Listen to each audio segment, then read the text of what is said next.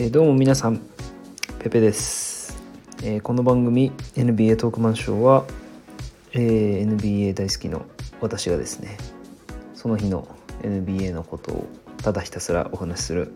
番組になっております。もうすでにシーズンは終了しておりますがまあシーズン終わっててもですね全然ニュースはありますんで今日はあの特に何を話そうかとか全く決めてないんですけどちょっと目に映ったものを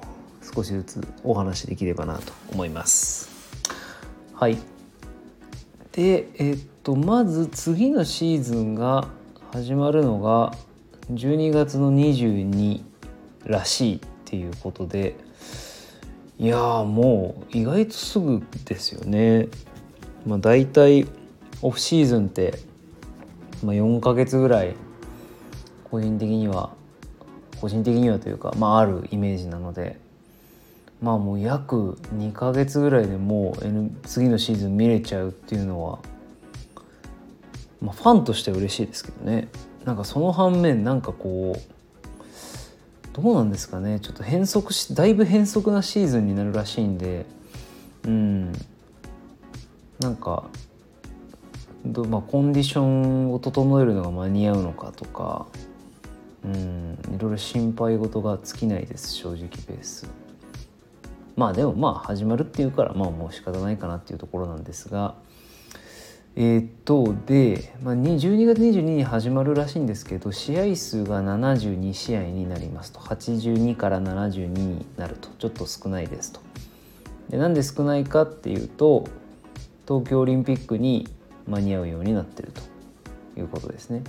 でオールスターゲームはないですということでなんかこうなんで基本的には野球のように移動して同じチームとの試合を複数回するっていう、ま、ことらしいですね。うん、いやもう正直もうヒートの選手がほぼ休んでないぐらいの感じになっちゃいますよね。だからここれもあれどうなんですかね？もうほとんどドラフトと FA の契約とかその後トレーニングキャンプとかもなんかもうどどんな感じになるんですかね？普通のオフシーズンじゃもうないんだろうなっていうのはもう分かりましたしあんまり動くチームもないのかなっていう気がしちゃいますね。こんだけ早くシーズンが始まると。かまあなんかシーズン始まる前に別にめちゃくちゃなんか動きがあるってわけではないけどなんか始まってからこう、まあ、序盤でもうかなり動くみたいな感じなんですかね。いやもうちょっと分かんないですね。もう全く予想つかない。っていうところで、まあ、まあまあまあでも早く始まるんだったらいいかっていう話ですね。はい。でえっと個人的に気になったのが、まあ、ナッシュがネッツのヘッドコーチになりますとか、まあ、あとはバンガンディがえー、どこでしたっけ？ペリカンズか。あののヘッドコーチになりますとか、まあ、結構ヘッドコーチ系の人事がもろもろ動きましたねっていうところなんですけどアマレスターダマイヤーがネッツのアシスタントコーチっていうのはもうあんどうなんですかねこれ。うんなもうただナッシュとアマレがまあかなり仲よろしいっていうことなんですかねこれは。なんかあんまりこうインテリジェンスを感じない選手だったんであまりスタート前はちょっと失礼ですけど。なんかどうなんだろうなって。なこういうなんかこう仲が現役時代に良かったからみたいな感じで執り行われる人事って大抵あんまりいいイメージないですね。うん、個人的にはそのなんだろう例えば現役選手でもなんかダービンハムとか、うん、そうですね。あとスパーズのウドカとか。なんかそういうこうちょっと渋い系の選手がまあまあそっか。ティロン・ルーとかもその最たる例ですね。渋い系の選手が行くんだったらいいんですけどやっぱやっぱちょっとスター系の選手が行くとやっぱりジェイソン・キッドしかあんまりうまくいかないっていうそういうイメージの方が強いですね個人的には。うん、うん、これやっぱよくねえ気がしますね。スティーブ・カーもそうだしね。良かったしね。でも彼は現役時代やっぱり名脇役みたいな感じですから、うん、やっぱよくねえだろうなこれ。もうだからカオスですねネッツは。まあカイリー・アービングとそのケビン・デュラントはいや強いと思いますよ。そりゃ。でディアンドレもいるんでしょ？でジャレット・アレンもいるんでしょ？でカリス・ルバートもいるんでしょ？いやまあそれは結構強いと思いますよ。それは。うん。だけど絶対空中分解しそうだなっていう気しかしないですよね。であるらしいですね。で今あのドリューホリデーをちょっと取ろうとしててでそのトレードにディンウィディを絡めさせようとしてるらしいですね。うん。いや個人的にはもうディンウィディ出してあげてほしいですけどね。もうもったいない。いや確かに本気でチャンピオンシップ狙えるチームにいるっていうのはいいのかもしれないけど絶対うまくいくわけないもんねうん。どうですかね？皆さんどう思いますかね？僕は絶対ネッツうまくいかないと思ってますけどね。うん。明らかに空中分解する空中分解予定のチームかなって思ってますね。うん、どっちかっていうと本当にチャンピオンシップ狙うんだったら逆にカイリーやっぱり出して、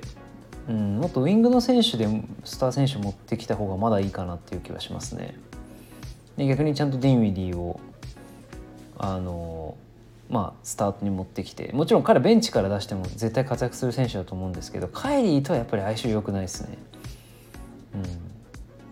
うん、もしカイリーを残すんだったらディンウィディのポジションにいる選手要するにまあポイントガードの控えですよねはやっぱり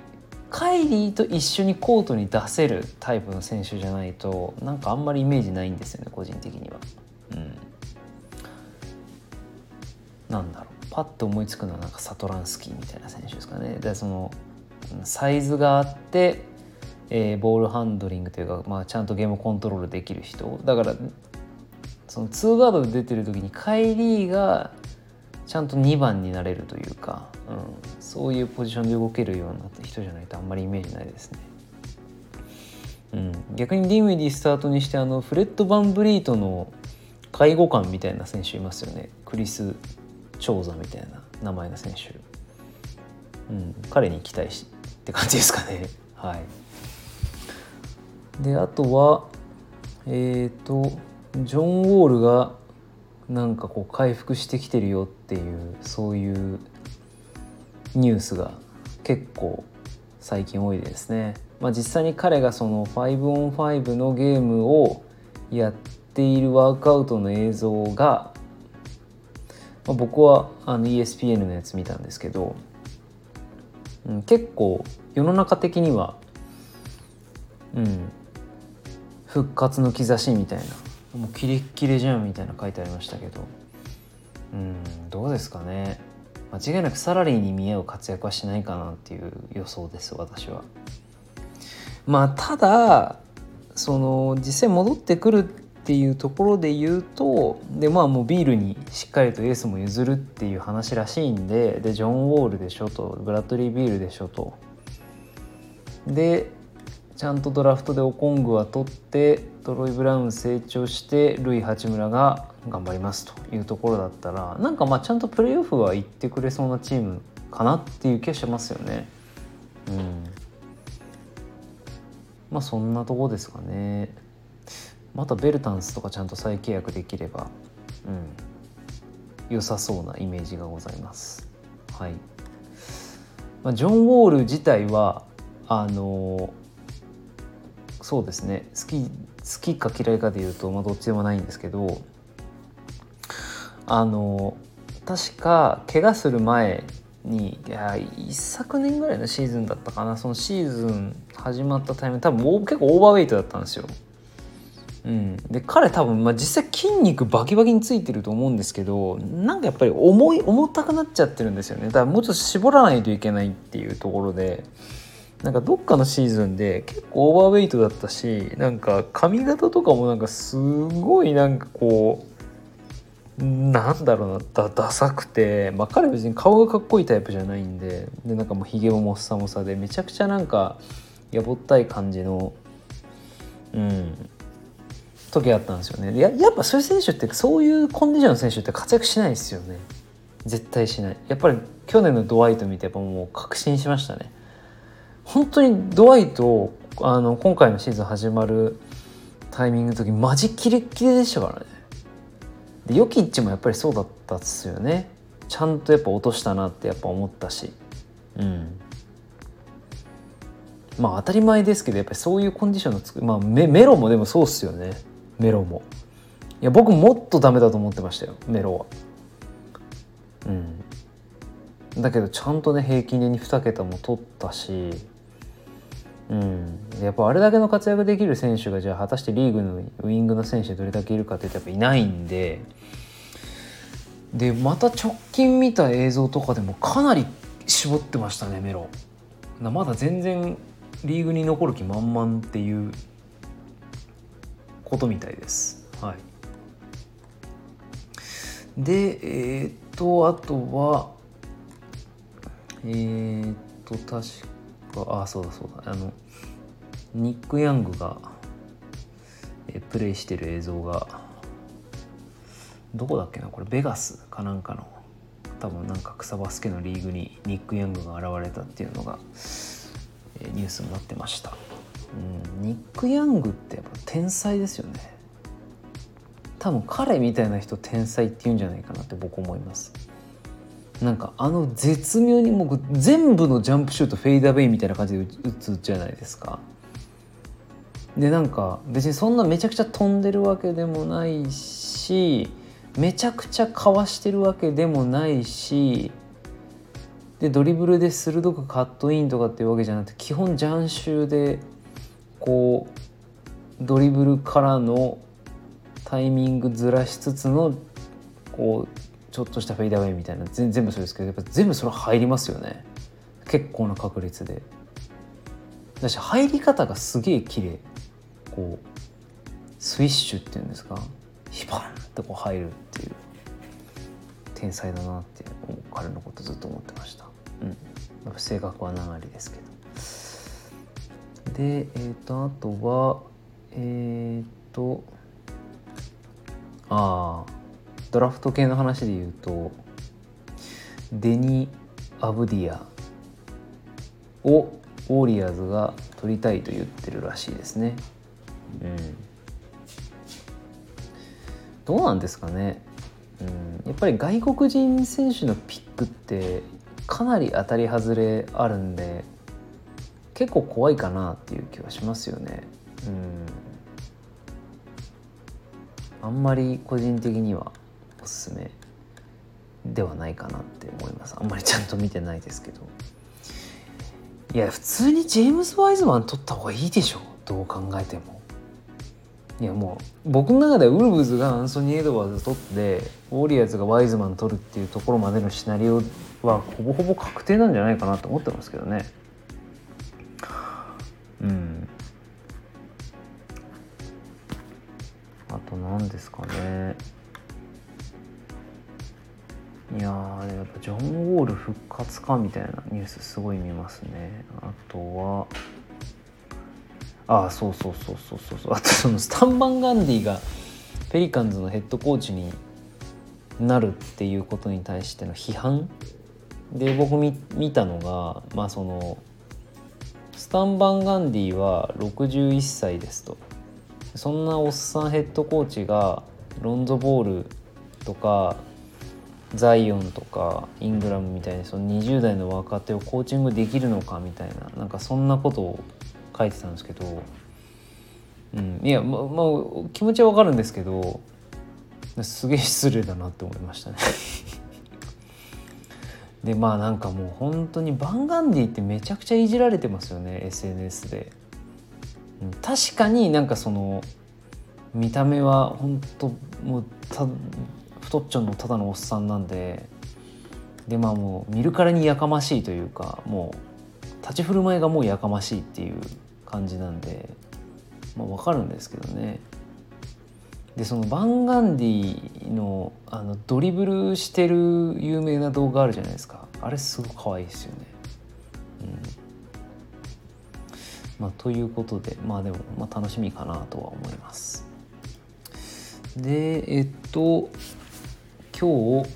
個人的に気になったことで最後の話でいくとえっと多分フランスの選手なんですけどビクター・ウェムバンヤマ。もうなんて読むんだろう。ビクター・ウェンバンヤマなのかなやっぱり。っていう選手がいるんですよね。でこのビクター・ウェンバンヤマって選手どんな選手かっていうと、えっと、まだ確か18歳ぐらいなのかな。ちょっと定かじゃないんですけどとりあえずめちゃくちゃ若いですと。で多分そのフランスのプロリーグデビューみたいなものを果たして、えー、初戦で22得点10リバウンド7ブロックしたんですけどもうこれサイズがもうヤヤニスとかの息じゃないですよねもうボロボロの息なんですよね もう手足の長さとかが。でなんでこれ僕見たかっていうとなんか、えっと、ルディ・ゴベアとあのヴィンセント何でしたっけ？ヴィンセント・ポニアみたいなあの選手いますよね。で彼らが多分そのオフシーズンになんかその多分自国に戻ってトレーニングしてる映像にそのこのビクター・ベンバンヤマ選手がいましてめちゃくちゃ長細いんですよ。まあなんかフランス版 KD みたいな感じなんですけどめちゃくちゃ長細くてでまあなんか普通にスリー決めたりとか、まあ、平気でまあ普通にこうしっかりドリブルとかするんですよね。でも普通にあの映像見てても規格外なんですよね手足の長さが。もうほんとボルボルぐらいな感じで。多分どんぐらい2メーターこれ16か8ぐらいはあると思いますね。でウィングスパンで言ったらマジで半端じゃないと思いますねもううん。なんでこういう選手がまた来シーズンなのかもっとまた次のシーズンなのか分かんないですけどドラフト入ってくるってなったら面白いなって思いましたね。はい。あああとごめんなさい最後あの最後は、えーと、レブロンが、えー、ブロニーとプレーしたがってるっていうニュースを見たんですけど最も早くて3年後なのでまあ、レブロンが38歳ぐらいですよね39とか38とか。まあ、普通に今のままいったら、まあ、もちろんレベルは落ちてるかもしれないですけどプレーは確実にしてますよね。なんであんまりレブロンの方は心配してないですけど僕ブロニー君って本当にそんなになんかすごいのかなってちょっと分かんないんですけど僕の知る限りだと別にそんなうんあんまりあんまりなんて言うんでしょうねそんなこうドラフトロッタリーにかかってきそうな匂いはしてないですね。うんまあ、ただもうなんかそうそういうその絵が撮りたいがためにメディアがねどっかのチームがもうなんか10日間契約とかでもなんか契約してまでコートに立たせようとするとしたらもうその時のブロニー君の気持ちたらないですね。はい、かわいそうだなって思います。はいということで、えー、もうすごいニュースあるんでもう全然暇にならないですね。だし12月22あたりに次のシーズンも開幕するということですのではい本当に楽しみがいっぱいでございます。はい今日はこれで以上です。さよなら。